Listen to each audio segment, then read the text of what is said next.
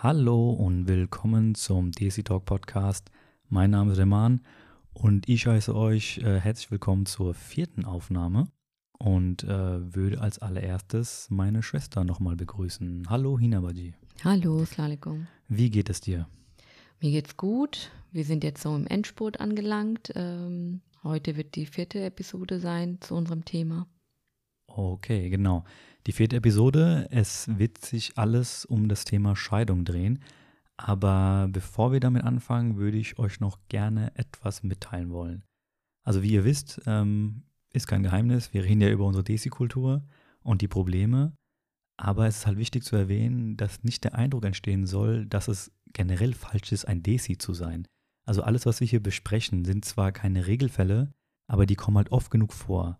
Und äh, davon abgesehen ist es auch so, dass es immer von den jeweiligen Menschen und dem Personenkreis abhängig ist, wie so ein Thema ausgeht. Also besonders jetzt im Fall der Scheidung. Ähm, auch wichtig zu erwähnen ist, dass wir hier ähm, Punkte ansprechen, die 100% wahr sind. Das heißt, mir schreiben halt die Leute diese ganzen Probleme, über die wir hier berichten. Aus diesem Grund möchte ich mich auch generell erstmal bei denen allen bedanken, die sich bei mir gemeldet haben und die mir ihre wirklich sehr harte und traurige persönliche Stories erzählt haben. Das war schon nicht so einfach alles zu hören. Aber diese Menschen teilen ihre Erlebnisse in der Hoffnung, dass der Podcast halt von sehr vielen gehört wird und dass dann ein Umdenken stattfindet. Aus diesem Grund hätte ich auch eine Bitte an euch. Teilt den Podcast mit allen DCs, die ihr kennt. Dabei spielt es keine Rolle, ob das jetzt, ob das jetzt ein YouTube-Link ist oder der Spotify-Link ist. Wichtig wäre, dass ihr ihn teilt. Weil ich, ich sag's euch ganz ehrlich, mir persönlich ist es ziemlich egal, wer mir auf Instagram folgt ähm, oder wie, wie viel von euch habe, sag ich mal so. Mir ist auch egal, wie viele Leute mich ähm, auf YouTube abonnieren. Ich werde mit dem Zeug hier kein Geld verdienen. Ich möchte auch dafür kein Geld haben. Uns beiden ist es ja zum Beispiel wichtig, dass dieses Thema adressiert wird und ähm, dass es die Leute erreicht, die vielleicht diese Probleme haben und wissen, dass sie halt nicht alleine sind damit. Und ähm, wenn wir genug Leute erreichen, ist, glaube ich, schon viel getan. Wir hoffen halt einfach, wie gesagt, damit, dass ein Umdenken stattfindet oder dass zumindest junge Leute darüber diskutieren, dass es sowas gibt und dass man sowas ändern sollte. Okay, dann ähm, starten wir direkt mit dem Podcast. Für euch zur Info, wir haben den Podcast in drei Parts aufgeteilt. Das bedeutet, ähm, wir werden die Scheidung in drei verschiedenen Steps durchgehen. Der erste Step ähm, wäre die Hürde. Das heißt, welche Hürde muss man nehmen überhaupt, bis man zu der Scheidung halt kommt oder zu einem Scheidungsprozess kommt. Der zweite Part wäre halt der Scheidungsprozess. Was passiert da alles? Und das dritte wäre das Leben danach. So haben wir uns das vorgestellt. Genau, also man muss dabei auch berücksichtigen, dass jede Religionsgemeinschaft und jede Kulturgemeinschaft einfach unterschiedlich organisiert ist. Ob das jetzt eine türkischstämmige ist oder die indische oder die pakistanische Gemeinschaft. Es gibt auch regionale Unterschiede, ähm, ob man in einer Großstadt lebt oder in einem Dorf, das macht auch einiges aus. Und wir haben ja auch in der letzten Episode über die Trennungsgründe gesprochen. Und so unterschiedlich die Trennungsgründe auch sein mögen, bei den meisten ist der erste Schritt doch der schwerste, nämlich wie sage ich es meiner Familie. Und da gibt es zwei Möglichkeiten. Entweder packt man einfach seine Sachen und steht äh, vor dem Elternhaus, beziehungsweise zieht in sein Elternhaus wieder ein. Entweder unangekündigt oder angekündigt. Und äh, die zweite Möglichkeit ist, dass man ähm, eine Vereinbarung mit dem Partner trifft, beziehungsweise mit dem zukünftigen Ex-Partner.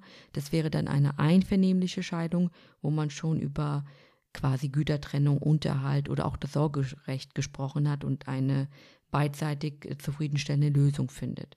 Und das gibt es halt aber bei uns Desis halt extrem selten. Und deshalb gehen wir auf die erste Scheidungsmethode äh, quasi ein wenn man seine Sachen packt und geht. Und da würde ich sagen, Manni, könntest du mit den Hürden anfangen? Oh, okay. Also ich habe mir jetzt hier ein paar Hürden aufgeschrieben und äh, die erste Hürde wäre oder eher die Frage, die sich mir stellt, steht die Familie hinter einem oder ist sie ein Teil des Problems? Das Problem, was ich da sehe, ist halt, oder das, was mir zugespielt worden ist, ist zum Beispiel Punkt 1, dass äh, die Familie zwar hinter einem steht, aber die Person selber einfach nicht mehr so weit ist, dass sie diesen Schritt gehen kann. Aber den lasse ich jetzt erstmal generell weg, weil das nochmal ein eigenes Thema ist. Hier, was ich aufgeschrieben habe, ist, das generell auch so oft der Fall ist anscheinend, dass die Familie, die Verwandten der Person, die sich scheiden lassen möchte, einfach falschen Mut zusprechen und sie sehen die Probleme einfach nicht und möchten einfach nicht, dass diese Scheidung, also dass diese Hürde genommen wird, dass es zur Scheidung kommt. Weil, wie das bei uns halt so ist, ne, das Ansehen ist halt wichtiger, der Glaube ist halt wichtiger. Und äh, bevor man überhaupt äh, von den Traditionen entwurzelt wird und sagt, nee, äh, das wäre eine große Schande und das geht doch gar nicht und du hast doch vielleicht Kinder und denk mal daran und dieses und jenes. Also es werden so viele falschen Dinge herausgesucht. Es wird der Person Mut zugesprochen, dass ja alles wieder besser wird. Wobei sie nicht mal wissen, was die Person da durchmacht, was für eine Hölle sie da durchleben muss. Und ich meine, es kommt ja niemand auf die Idee, von heute auf morgen zu sagen, ich lasse mich scheiden. Da muss ja einiges passiert sein. Na, da denke ich zum Beispiel, da ist es ganz wichtig, äh, auf welche Art und Weise äh, bringe ich das meiner Familie bei. Stehe ich äh, völlig hysterisch vor der Haustür der Eltern mit Sack und Pack und bestehe auf die Scheidung, ohne triftige Gründe zu benennen? Oder wurde ich von dem Partner aus dem Haus geworfen? Bin ich freiwillig gegangen? Ähm, sind das Probleme, die sich durch Gespräche lösen lassen? Oder will ich nur, dass meine Eltern dem Mann zum Beispiel die Leviten lesen? Das sind alles Dinge, die berücksichtigt werden müssen, bevor man halt einfach pauschal sagt, ähm, die Familie setzt einen unter Druck oder will einen äh, die Scheidung ausreden ähm, oder will diese Scheidung nicht akzeptieren. Also ich denke, das muss man mit Sicherheit im Kopf behalten. Und es ist auch unheimlich wichtig, dass man solch eine Situation aus allen Blickwinkeln betrachtet, dass man dem Ganzen aber auch eine Chance gibt. Also sowohl dem Versöhnungsprozess als auch die Entscheidung ähm, dann zu treffen, sich von, der, von dem Partner zu trennen. Ja, aber das ist ja halt definitiv nicht der Fall. Also wir reden hier von Leuten in der jetzigen Generation, die sich, die sich gerade in einer Ehe befinden. Versuch mal da mit einem, äh, mit einem Paar zu reden oder besser mit der Familie zu reden oder mit der Mutter oder mit dem Vater, die von einer Generation kommen, wo sowas tabu war. Wo es überhaupt gar nicht die Möglichkeit gibt oder den Leuten gar nicht die Möglichkeit zugesprochen wird, diesen Weg zu gehen. Weil, wie gesagt, das sind, das sind Zuschriften, die der Wahrheit entsprechen, dass die Familie nicht wollte, dass es so weit kommt, dass sie akzeptiert haben, dass diese Frau oder der Mann wirklich psychisch am Ende war. Die Frau wurde geschlagen.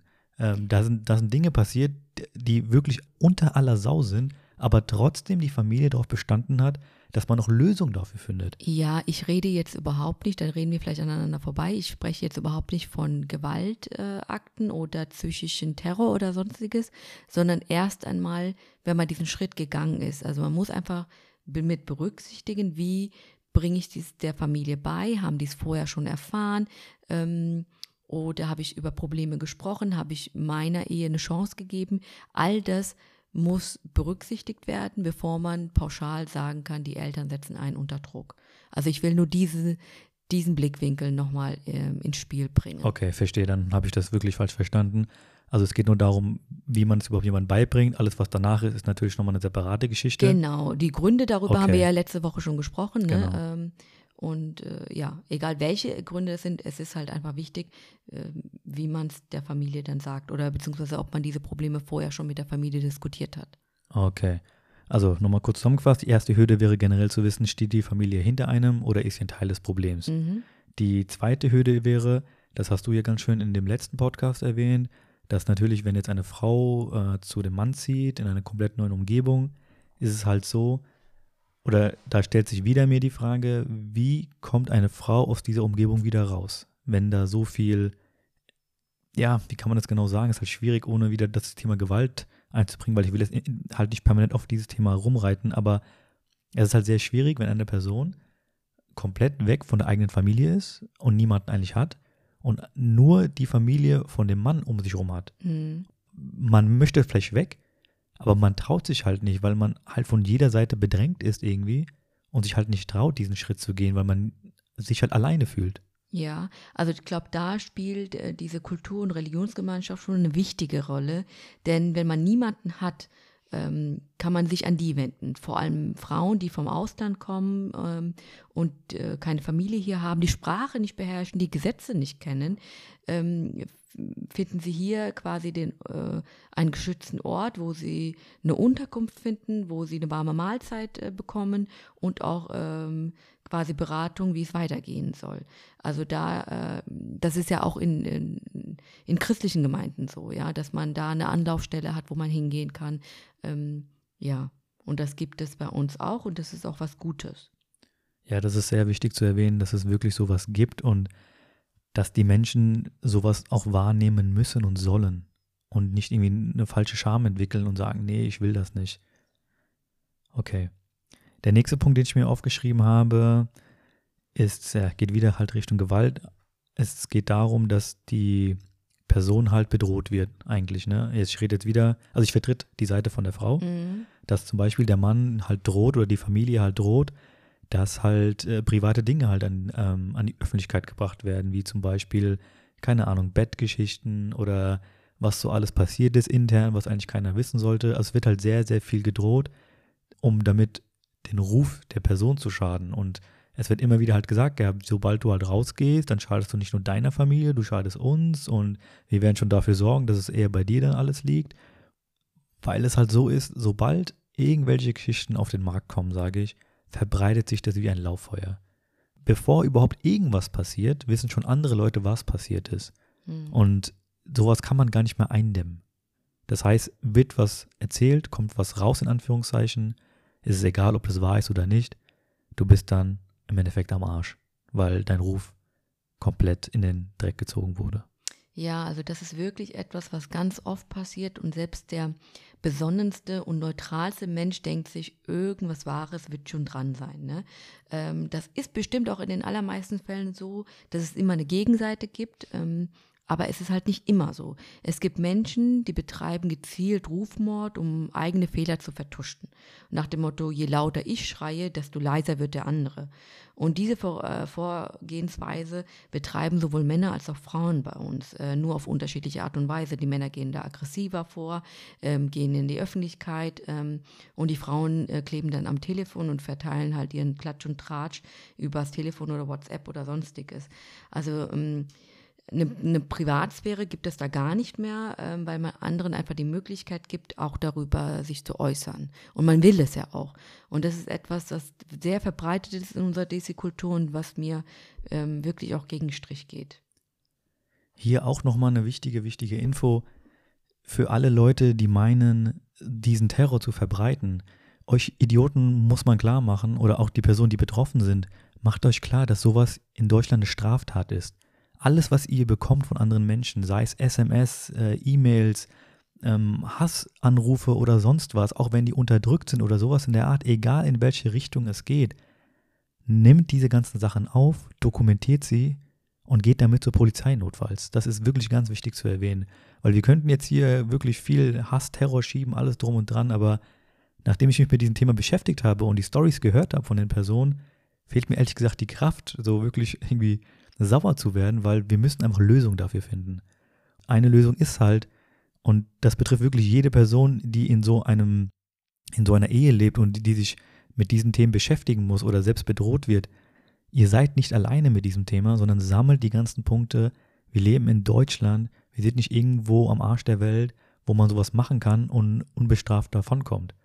Ja, wichtig ist der Adressat. An wen ähm, gebe ich diese Infos weiter? Nicht an die Nachbarschaft, nicht an die Verwandtschaft oder an die Freunde des Ex-Partners oder ähm, irgendjemand, der äh, dazu eigentlich nur ähm, ein großes Ohr hat und gerne zuhört äh, und das weiterverbreitet, sondern wenn sowas wirklich ist, was ähm, nicht legal ist, sollte man es an die richtige Stelle quasi weiterleiten und das wäre jetzt in diesem Fall die Polizei. Wenn das wirklich in, in, in Gewalt oder in, in Terror endet, in psychischen Terror endet, äh, auch in Stalking und so weiter, da, da muss man ähm, die richtige Quelle finden. Genau, weil wir haben jetzt sehr oft auch in dem Podcast erwähnt, dass wir halt mit den Kulturgemeinschaften nicht wirklich mega glücklich sind.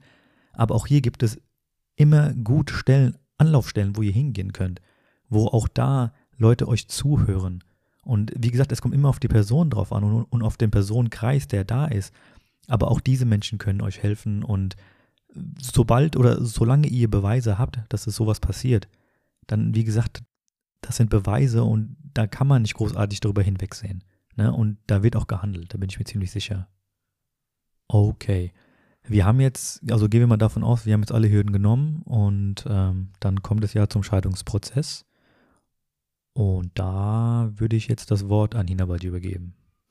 Ja, Desis ähm, erleben ja quasi die Scheidung in drei Instanzen. Leider ist es so. Einmal die rechtliche, dann die religiöse und schlussendlich auch eine gesellschaftliche Scheidung, die wir erleben. Ähm, bei der rechtlichen, da ist man ja schnell durch, äh, sucht man sich einen Rechtsbeistand oder auch nicht. Ähm, man hat da Termine vor Gericht und da geht es um Themen wie Gütertrennung, Unterhalt oder Sorgerecht. Ich meinte damit nicht mal, also ich meinte damit nicht, dass man schnell durch ist mit dem Thema, sondern das ist ein Riesenbatzen, den man ähm, ja durchleben muss, aber ähm, der ist klar strukturiert. Und äh, anschließend oder auch parallel ähm, folgt dann die religiöse Scheidung. Man hat ja auch religiös auf einer religiösen Instanz geheiratet und somit muss man auch sich auf einer religiösen Instanz scheiden lassen. Und da würde ich äh, vorschlagen, dass du, Mani, vielleicht ein paar Dinge äh, erläuterst, die dir zugetragen worden sind. Ja, das mache ich direkt mal. Ähm, also bevor ich das mache, würde ich eher noch eine Frage in den Raum stellen. Also jetzt generell ist es so, dass ich viele Fragen im Kopf habe, die wir beide wahrscheinlich nicht beantworten können. Mhm. Weil wir haben niemanden aus diesen Kulturgemeinschaften da, ähm, die, worüber wir da reden können. Aber ich stelle die Fragen jetzt einfach laut. Wie zum Beispiel, äh, warum ist es denn generell so, dass diese religiöse Trennung wirklich mindestens mal 50 Prozent mehr Beachtung geschenkt wird als der deutschen Scheidung. Weil ich denke mir die ganze Zeit, wenn jetzt zum Beispiel das deutsche Recht etwas entschieden hat, sei es das Sorgerecht oder die Trennung oder die, die Aufteilung der Güter, dann kommt nochmal die religiöse Scheidung, wo was anderes entschieden wird. Das will halt nicht in meinem Kopf, wie man sowas halt trennen kann und wie man das überhaupt angehen kann.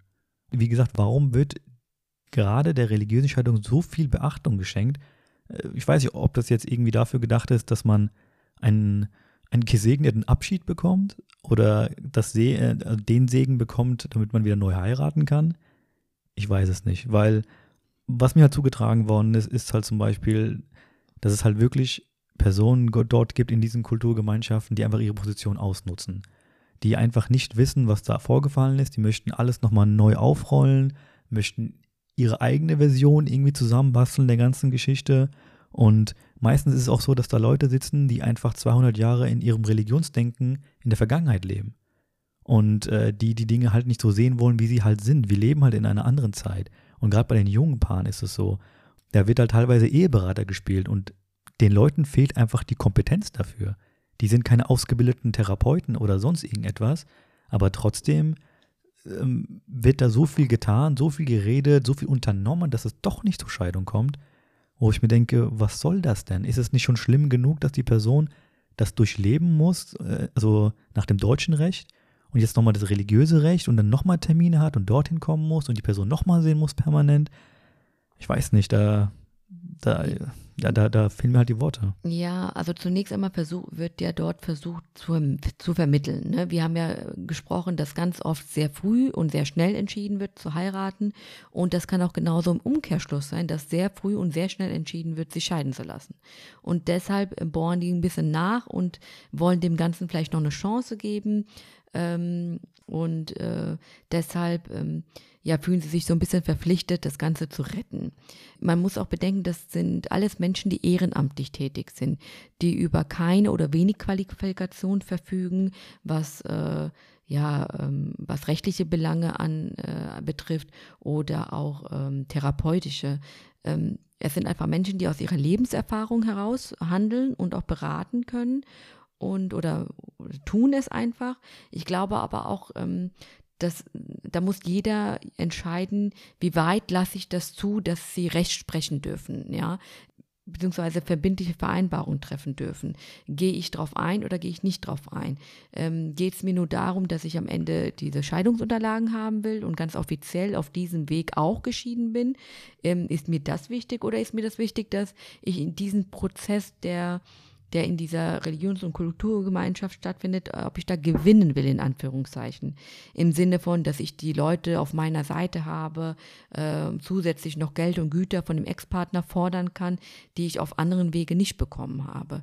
Ähm, ja, ich denke, das ist eine ganz, ganz persönliche Angelegenheit. Wie nehme ich das Ganze auf mich? Äh, wie viel lasse ich zu und was will ich von denen überhaupt? Also ver verstehe ich vollkommen. Also auch hier nochmal wichtig zu erwähnen, es ist nicht überall so. Ne? Es ist halt, man muss halt immer die richtige Person halt finden, sage ich.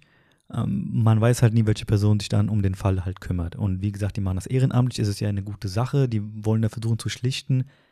Aber trotzdem ist es so, gerade bei den Fällen, von denen wir halt jetzt gerade erzählen, war es halt meistens ein Negativbeispiel, wo Leute einfach nicht die Kompetenz hatten, irgendwas zu entscheiden. Oder sie dachten, die haben die Kompetenz, irgendwas zu entscheiden, um irgendetwas zu retten, was einfach nicht zu retten ist. Und da komme ich dann direkt schon zum nächsten Punkt. Dieser ganze Aufwand, den man da betreiben muss, um sich im, nach einem deutschen Recht scheiden zu lassen und nach dem Kultur- oder Religionsrecht, da frage ich mich, wie hält denn so eine Person das überhaupt aus? Da ist man doch am Ende so sehr unter Druck. Das ist ja, ich, ich, ich weiß gar nicht, wie man sowas in Worte fassen kann. Es muss doch so sein für viele Leute, dass dieser Druck so groß wird und der Stress so groß wird, dass man sagt, ey, komm, scheiß drauf, ich lasse es sein, dann lebe ich halt doch weiter mit dem, bevor ich mir diesen ganzen Stress gebe. Nicht nur einmal, wie gesagt, das deutsche Recht, nochmal mit dem Religions- und Kulturrecht. Ja, ich glaube aber, da ist man den Schritt schon gegangen. Also da sieht man nicht nochmal zurück und sagt, ähm, nee, ich nehme das alles zurück, sondern man ist so vertieft in der Thematik, dass man es einfach hinter sich bringen möchte. Und äh, da muss der ein oder andere Kompromisse machen, ähm, wenn man diesen Weg geht. Äh, da ist es natürlich auch wieder wichtig, wen habe ich da im Hintergrund. Ne? Also wer unterstützt mich da? Ähm, ich denke, jede Art von Scheidung ist super anstrengend. Ähm, ähm das hat natürlich auch was mit, mit äh, und schmerzvoll mit Sicherheit auch. Ähm, aber ja, wenn man sich äh, diesen, also wenn man sich entschieden hat, diesen Weg zu gehen, äh, dann äh, muss man den auch bis zum Ende durchziehen. Ja. Und dann kommen wir auch schon zum dritten Punkt, und zwar die gesellschaftliche Scheidung, ähm, denn die findet auch noch statt. Also man trennt sich ja von der Familie des Ex-Partners, äh, nicht nur von dem Partner selbst und ähm, eventuell auch von Leuten, die man äh, vielleicht mochte oder mit denen man sich angefreundet hat. Dann gibt es Menschen, die sich von einem selbst distanzieren, weil man eventuell verwandt ist mit dem Ex-Partner oder befreundet ist mit der Familie des Ex-Partners. Und ähm, es gibt auch Menschen, die einfach einen meiden, weil man geschieden ist, weil man diesen Stempel dann äh, ähm, quasi auf der Stirn trägt. Und so nach dem Motto, ähm, was dir passiert, das soll mir bloß nicht passieren und deswegen halte ich mich lieber von dir fern. Oder noch schlimmer, besonders bei Frauen ist es so, oh, die geschiedene Frau darf auf keinen Fall in die Nähe äh, meines Mannes kommen, denn jetzt ähm, ist sie ja ungebunden und könnte sich auch an meinen Mann heranschmeißen. Ne? Das gibt es halt auch. Also das, was du gerade erwähnt hast, das passt ja so wirklich in unsere DC-Kultur halt rein. Weil ab dem Moment, wo sowas passiert, geht unser dummes Geschwätz halt los. Und das verbreitet sich, wie ich schon vor ein paar Minütchen gesagt habe, das verbreitet sich wie ein Lauffeuer. Man hat irgendwie, habe ich das Gefühl, in unseren Kulturkreisen überhaupt keine Grenze, überhaupt keine Schamgrenze. Teilweise sind es, die Sachen, die da verbreitet werden, haben so Bildzeitungsniveau. Also da werden Dinge in die Welt gesetzt, die einfach nicht stimmen aus Angst, aus Sorge. Ich weiß nicht, aus welchen Gründen man sowas überhaupt das macht. Aber wie du es gesagt hattest, wie, wie kommt man denn überhaupt auf die Idee, sowas zu sagen? Hat man mit der Person, okay, vielleicht kann das sein, dass die Person eine schlechte Erfahrung mit ihr schon grundsätzlich hatte, aber es gibt doch an sich überhaupt keinen Grund, sowas in die Welt zu setzen. Und da kommt halt die, die gesellschaftliche Scheidung dazu. Es fängt halt bei uns an, dass jeder, aber wirklich auch jeder, der die Person nur ansatzweise kennt, seinen Senf dazu beiträgt. Ja, es kommt noch eine andere Hürde dazu, und zwar das Finanzielle, was wir in der letzten ähm, Episode ja auch erwähnt haben, vor allem Dingen ähm, für die Frau, wenn die abhängig ist vom Partner, Partner finanziell. Aber auch generell, dass man ähm, nicht mehr diesen Standard leben kann, den man vorher hatte, denn man hatte vielleicht äh, einen Versorger oder man hat ähm, äh, man war auch Zweitverdiener und diesen Standard, äh, den man sich leisten konnte, den kann man sich jetzt nicht mehr leisten, wenn man geschieden ist. Ein ganz anderes, aber extrem wichtiges Thema wären Kinder, das Sorgerecht. Und man muss unterscheiden zwischen finde find ich persönlicher Diskrepanz und die Beziehung zu den Kindern. Für die Frau ist es einfach zu sagen, die Kinder brauchen eine Mutter, der Vater ist ja sowieso nie da gewesen, die werden ihn nicht vermissen oder so nach dem Motto. Und für die Kinder ändert sich nichts. Das ist ein Urteil, das sehr leichtfertig gefällt wird. Man sollte aber die Möglichkeit dem Vater geben, das Kind zu sehen und eine Beziehung aufzubauen, vielleicht auch etwas besser zu machen, was in der Ehe nicht gut gelaufen ist mit dem Kind. Und ähm, da denke ich, ist es einfach zu sagen, aber es ist eine extrem große persönliche Hürde äh, für eine geschiedene Frau, die Möglichkeit, ähm, dem Vater zu gewähren, mit dem Kind Kontakt zu halten. Ähm, das Kind braucht nun mal eine männliche und eine weibliche Bezugsperson und im Idealfall ist das Mutter und Vater. Und wenn dann Mütter anfangen, die Kinder zu manipulieren und ihnen zu erzählen, dass ihr Vater sie nicht mehr sehen will oder sie nicht mehr lieb hat oder ähm, jetzt eine andere Frau hat oder andere Kinder hat, ähm, wird diese Unwahrheit äh, auf kurz oder lang wird die sowieso rauskommen. Und Kinder werden dann, wenn sie älter werden, wenn sie erwachsen sind, dann ihre eigene Meinung dazu haben, die nicht unbedingt übereinstimmen muss mit der Meinung, die die Mutter damals vertreten hat. Ich finde, anders sieht es natürlich aus, wenn jemand kein Vertrauen zu dem Ex-Partner hat und womöglich sogar Angst hat ähm, um das Kind. Also das ist was anderes, aber es ist, ähm, man muss halt unterscheiden zwischen Angst und Sorge, dass dem Kind etwas passiert oder die Angst, dass das Kind ähm, vielleicht den Vater genauso lieb hat wie die Mutter, ja, und äh, nicht mehr äh, nur die Mutter als Bezugsperson sehen möchte. Ich glaube, das ist ein ganz großes Thema, was bei uns Daisies ja immer eigentlich einheitlich läuft. Die Kinder äh, sind bei der Mutter und ähm, der Vater ist weg, weil der war einfach schlecht.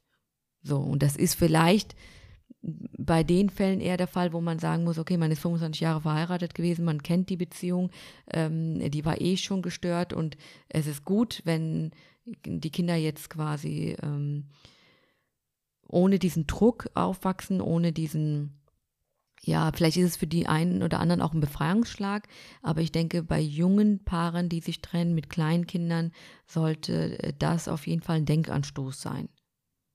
Ja, du bist jetzt ganz geschickt äh, mein Thema aus dem Weg gegangen. Ach, das wäre? ja, ja, das wäre mit dem, also grundsätzlich natürlich hast du vollkommen recht. Also das Thema mit den Kindern ist halt ein Riesenpart, gerade mit den jüngeren Leuten. Du hast alles eigentlich perfekt gesagt es ist halt sehr, sehr schwierig, egal welcher Elternteil es eigentlich ist, damit alleine klarzukommen. Und dann ist halt wichtig, wie man damit umgeht und was man den Leuten halt da erzählt. Weil wie du sagtest auch, je älter das Kind wird, desto mehr Fragen wird es geben und dann kommt es darauf an, wie das alles verpackt wird. Und wie man das dann, ja, wie man das dem Kind halt beibringt, was da genau passiert ist. Weil er wird bestimmt auch oder sie wird bestimmt dann auch andere Infos bekommen und dann kann das halt zu Problemen führen. Aber ich würde nochmal gern eine Schwenker zurückgehen mhm. äh, zu unserer Mentalität, dass wir halt viel Scheiße reden. Und das ist mir halt persönlich ein sehr großes Anliegen, weil das eins der Dinge ist, die mich sehr, also wirklich, was heißt sehr extrem an unserem Kulturkreis stört. Dieses Gerede von anderen Leuten, da könnte ich einfach wirklich im Strahl kotzen. Weil das will einfach nicht in meinem Kopf rein, wieso Menschen sowas tun. Und ich will auch gar nicht länger darüber reden, wieso die Menschen das tun. Mir geht es eher darum, hier das loszuwerden, dass wenn ihr da draußen selber sowas mitbekommt, und ich habe das in meinem Jahresrückblick kurz erwähnt gehabt, wenn ihr sowas mitbekommt, dann müsst ihr auch selber auch handeln, finde ich persönlich. Weil es könnte euch genauso treffen. Stellt euch mal vor, jemand würde über euch diese ganze Scheiße erzählen. Jemand würde sagen, ja, die hat sich scheiden lassen und dies und das und jenes, die ist jetzt voll die schlechte Frau, ich habe gehört, die hat ihn betrogen und keine Ahnung, dies gemacht und jenes gemacht, der, der hat die geschlagen. Dieser ganze Mist, keiner weiß, was wirklich passiert ist. Niemand weiß das. Aber fremde Leute reden darüber. Es ist so, dass die meisten Leute es einfach so hinnehmen, wie es ist. Ich weiß nicht, ob das bei uns im Blut steckt, ob das, das Erziehung ist von einigen Leuten, dass man sowas hört, weiter verbreitet dass man irgendwie was zu reden hat oder so. Ich, ich habe keine Ahnung, warum das so ist. Aber der Podcast ist ja auch dafür gedacht, dass wir diese Dinge ansprechen und hoffen, Leute zu erreichen, die sowas hören oder von anderen Leuten hören und das sofort unterbinden. Weil ihr wisst nicht, was diese Person durchmacht. Ihr wisst nicht, wie schlecht es der, äh, der Person geht. Dass man sowas rumerzählt, Dinge, die vielleicht nicht stimmen oder die überhaupt nicht stimmen. Und da wird aber keine Grenze gezogen, weil jeder irgendwie, jeder Depp, der da rumläuft, irgendwas zu sagen hat. Und dieser ganze Scheiß wird ja auch noch meistens geglaubt. Ja, ich glaube, man muss auch unterscheiden zwischen Informationsaustausch, was nun mal menschlich ist. Ne? Wenn sich jemand trennt, den man kennt, dann erwähnt man das, dann fragt man nach. Auch Neugier ist völlig normal und menschlich. Ähm, aber es hört einfach dabei auf, indem du Dinge dann irgendwie weiter erzählst in, im Sinne von, der schade ich jetzt oder ich gebe jetzt meine Meinung kund, die überhaupt nicht äh, keine Rolle spielt. Ne? Also da muss man unterscheiden, denn dieser berühmte Satz, was du nicht willst, was man dir antut, füge das auch keinem anderen zu. Das äh, ist nicht einfach nur so ein Kalenderspruch, sondern das sollte man wirklich für sich verinnerlichen. Denn wie gesagt, Austausch, ähm, Neugier, ähm, Interesse ist menschlich, aber dieses ähm, Bewerten, Beurteilen auf niedrigstem Niveau, da sollte man sich abheben und sagen, okay, ich gehöre nicht zu dieser Kategorie Mensch, denn ähm, ich möchte auch nicht, dass jemand über mich so redet.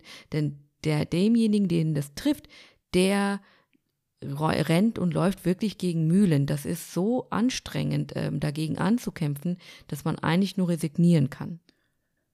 Ja, Hinabati, das hast du sehr, sehr gut gesagt, weil es geht wirklich nicht darum, dass man, ähm, dass die Leute halt generell austauschen, darüber diskutieren. Also wenn es halt wirklich im engen Kreis ist, wenn man redet mit der besten Freundin darüber oder mit meinem Cousin oder Cousine, was auch immer. Also wenn es halt intern bleibt und man einfach nur darüber diskutieren möchte, ist es ja vollkommen in Ordnung. Kann jeder machen, wie er will. Aber ab dem Zeitpunkt, wo wirklich Müll erzählt wird mit irgendwelchen Leuten, die man auf der Straße kennt, sozusagen, ne? Jetzt, man trifft sich irgendwo und äh, man, man sieht dann eine alte Freundin, einen alten Kumpel und dann fängt man an drüber zu reden. Das, weißt du, lasst das doch einfach sein. Kümmert euch einfach um eure Dinge und ähm, denkt mal einfach drüber nach, was wäre, wenn ihr in der Situation wärt. Würdet ihr das wollen, dass jemand über euch so viel redet und so viel Quatsch erzählt? Ich glaube eher nicht. Okay, dazu habe ich jetzt genug gesagt. Ich würde sagen, wir machen jetzt weiter. Ähm, wir sind jetzt an dem Punkt angelangt, wo die Scheidung jetzt durchgegangen ist. Das heißt, die Scheidung ist vollzogen und ähm, natürlich gibt es auch ein Leben danach. Und äh, da würde ich jetzt das Wort an Hina bei dir erstmal übergeben. Ja, man muss halt ganz viele Dinge ähm, verarbeiten nach so einer Scheidung und aber auch reflektieren, was ist da auch schiefgelaufen von meiner Seite aus. Ähm, es müssen etliche Entscheidungen gefällt werden. Ähm, ich denke dabei an die Frage, ziehe ich wieder zurück ins Elternhaus oder möchte ich alleine leben? Wird die Familie das akzeptieren? Wird die Gesellschaft das akzeptieren? Oder auch Fragen wie, wie gehe ich mit den Menschen um, die aus mein, quasi aus meinem alten Leben stammen, aus dem Leben, als ich noch verheiratet war. Also es sind ganz, ganz viele äh, Dinge, die man verarbeiten muss und auch ganz viele Entscheidungen, die man treffen muss. Ja, zum Thema Verarbeiten. Wie lange dauert denn so eine Verarbeitung? Weil ich glaube nicht, dass es eine pauschale Zeit gibt, wo man sagt, hey, ein Jahr und dann habe ich es verarbeitet. Nee, die gibt es nicht. Ähm, ich kann nur was dazu sagen, wie man diese Zeit überbrückt. Also es ist wichtig, dass man mit der Familie und mit den engsten Freunden ähm, sich austauscht, darüber redet. Und sich vielleicht aber auch äh, eine Weile einfach zurückzieht und nicht am gesellschaftlichen Leben teilnimmt, damit man nicht das Gefühl hat, dass man, ähm, dass nichts passiert wäre oder nichts Gravierendes im Leben passiert ist. Ähm, aber irgendwann und den Zeitpunkt, da muss halt jeder für sich wissen, muss man wieder am wahren Leben teilnehmen und sich dem Leben widmen ähm, an, an, soziale Kontakte pflegen. Oder eine andere Option wäre auch, oder eine zusätzliche Option wäre auch, ähm, arbeiten zu gehen, damit man auch mit, Menschen in Kontakt gerät, ähm, die nicht deine Vorgeschichte kennen und die auch gar kein Interesse haben an deiner Vorgeschichte. Also ich denke, dass die Distanz zu dem Thema auch wichtig ist, genauso ähm, wie die Verarbeitung äh, und der Austausch äh, zu diesem Thema wichtig sind. Ja, das wäre halt die Wunschvorstellung, dass die Person die Zeit bekommt, ähm, damit sie das verarbeiten kann. Aber in unserer Desi-Kultur ist es halt leider oft nicht so der Fall, weil die Familie, und mit Familie beziehe ich auch Verwandtschaft mit ein, dass die Familie im Hintergrund schon nach einer neuen Person sucht, die die Frau heiraten kann. Und da stelle ich mir die Frage, wie man mit einem guten Gewissen das vereinbaren kann überhaupt. Man sieht doch, dass die Person gerade am Verarbeiten ist oder damit noch Probleme hat. Und ich will ja auch jetzt niemandem etwas unterstellen, dass es den Scheiß egal wäre oder so. Aber wie kann man trotzdem einer Person nicht die Zeit geben, das zu verarbeiten? Ja, also ich denke, Eltern oder Familie, die machen Druck, ähm, weil sie denken, die Frau ähm, ist jetzt schwer vermittelbar, weil sie jetzt geschieden ist. Oder sie denken sich, oh, sie ist noch jung und deshalb wird sie einen geeigneten Partner bald finden. Wenn sie älter wird, dann wird es schwieriger. Vor allen Dingen steigt aber auch der Druck, wenn die geschiedene Frau ein Kind hat. Ähm, je, denn je älter das Kind wird, desto unwahrscheinlicher wird es, einen Partner zu finden, der dieses Kind als seins akzeptiert. Ähm, es kann aber auch andersrum sein, dass das Kind einfach sagt, nee, äh, ich möchte nicht, dass du äh, jetzt äh, mein Papa wirst, ja. Also ich denke, dass ähm, man so ein bisschen in die Zukunft schaut und deshalb diesen Druck aufbaut, je schneller ähm, du an einen besseren Partner gerätst, desto besser wird es dir gehen. Ja, aber wenn ich das höre, schwer vermittelbar, das ist doch kein scheiß Auto, was wir gerade verkaufen wollen. Also es geht ja um ein Menschenleben im Endeffekt. Und diese Angst, ich meine, die Angst ist ja berechtigt, dass man sich Sorgen um das Kind macht. Man möchte halt nicht, dass die Tochter oder der Sohn alleine lebt und äh, bis zu äh, dem letzten Tag irgendwie alleine halt verbringt. Vollkommen in Ordnung, aber diese Angst, die da die Familie hat, ist für mich trotzdem halt noch nicht berechtigt. Weil vielleicht ist es ja so, dass die Person selber Interesse hätte, jemand Neues kennenzulernen oder sich wieder jemand zu öffnen, aber die, es wird gar nicht die Zeit gegeben, dass die Person sich darauf vorbereiten kann. Man wird schon wieder in diese Ecke gedrängt und da kommt wieder dieser gesellschaftliche Druck. Ja, ich muss ja heiraten, ich bin ja irgendwie zu alt, was immer auch zu alt bedeutet. Und man muss wieder jemanden heiraten, den man vielleicht gar nicht möchte, weil man diese schlechten Erfahrungen gemacht hatte. Und das führt halt dazu, dass man vielleicht wieder in so einer Spirale kommt, wo man gar nicht mehr rauskommen kann. Weil wenn das zum zweiten Mal so passiert, dass man wieder an einen schlechten Menschen äh, kommt und dann sich nochmal scheiden lässt, also das ist doch der K.O.-Schlag. Ja, also da habe ich dir auch schon, äh, ich weiß nicht, ob es im letzten oder vorletzten Podcast gesagt, dass da wirklich ein Wandel stattfindet, auch ein Umdenken stattfindet. Und ähm, das wäre wirklich schon dramatisch, wenn wieder dieser Druck aufgebaut wird und das, dasselbe quasi von vorne losgeht. Dann hat der Mensch ja wirklich gar nichts gelernt. Also weder die Familie noch äh, die Person, die sich verheiraten lässt. Also, ähm, naja, wie wir schon äh, öfters gesagt haben, man muss lösungsorientiert denken und ähm, man muss erstmal die Möglichkeit geben, diese Wunde zu heilen und das braucht einfach Zeit. Das Problem bleibt aber trotzdem so leider, dass es in unseren Kulturkreisen sehr, sehr schwierig ist, so die Dinge anzugehen, weil man ja unbedingt, wie du so schön gesagt hast, äh, schön gesagt hast, dass man jemanden vermitteln möchte, so schnell wie möglich, aus welchen Gründen auch immer, die ich nicht nachvollziehen kann, weil für mich ist der Seelenfrieden einer Person wichtiger, als jemanden zu heiraten, den man nicht auf die Schnelle eigentlich heiraten möchte. Genau, und an dieser Stelle muss natürlich die Person, die äh, unter Druck gerät, auch ähm, Konsequenzen ziehen. Ja, und deshalb diese Fragestellung, wähle ich wieder zurück in mein Elternhaus oder suche ich mir jetzt eine eigene Wohnung?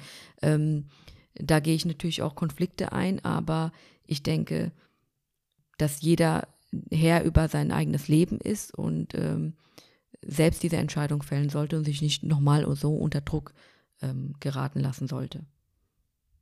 Das war ein sehr gutes Schlusswort, Hina Baji, weil wir jetzt wirklich langsam an das Ende des Podcasts kommen und somit auch mit der kleinen Miniserie, die wir hier zusammen gestaltet haben. Wir haben angefangen mit dem Kennenlernen des Paars, sind dann rübergewandert Richtung Verlobung und Hochzeit, waren dann im Eheleben und sind jetzt am Ende an die Scheidung angelangt. Und äh, das Paar war zwar fiktiv, aber die Geschichten, die wir hier erzählt haben, sind halt wahre Geschichten von Leuten, die uns kontaktiert haben und ähm, ja, die einfach einen Teil ihres Lebens uns gebeichtet haben und wir das halt in dieser Story eingebaut haben. Genau, also dieses fiktive Paar lässt sich zwar scheiden. Ähm, ich wir wünschen äh, den echten Paaren, die sich scheiden lassen haben, viel Kraft dabei, bei diesem Prozess äh, das Ganze durchzustehen. Und ähm, ich kann äh, am Ende schlussendlich nur sagen, lieber ein Ende mit Schrecken als ein Schrecken ohne Ende. Du mit deinen schönen, schönen Sprüchen am Ende. Ich, ich, ich persönlich mag die ja. genau, also von meiner Seite auch wirklich viel, viel Kraft an die Menschen, die das alles durchleben und durchstehen müssen. Seid euch versichert, ihr seid wirklich nicht alleine und äh, und ganz wichtig ist wirklich nochmal zu erwähnen, es sind wahre Geschichten, deshalb teilt es den Leuten außen mit oder draußen mit, dass es sowas gibt und äh, teilt den Podcast mit den Leuten. Und wir freuen uns auf Rückmeldung.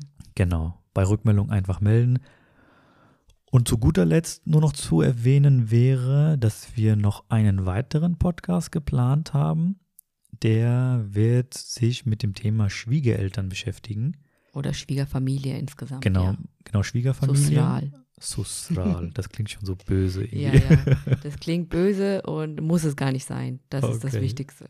Aber es wird böse werden, weil wir über Desis reden. Nein, Quatsch. Also, doch, aber es, es wird vermutlich schon ziemlich ähm, hart werden. Uninteressant, mit Sicherheit, ja. Genau. Aber wie gesagt, wir werden jetzt diese Miniserie beenden. Das Paar ist jetzt geschieden. Wir hoffen für das fiktive Paar, dass sie ihr Leben weiterleben und irgendwie ihr Glück finden und am Ende auch glücklich mit einem Partner zusammenleben. Genau. Also tschüss und bis zum nächsten Mal. Alles klar, Rodafis.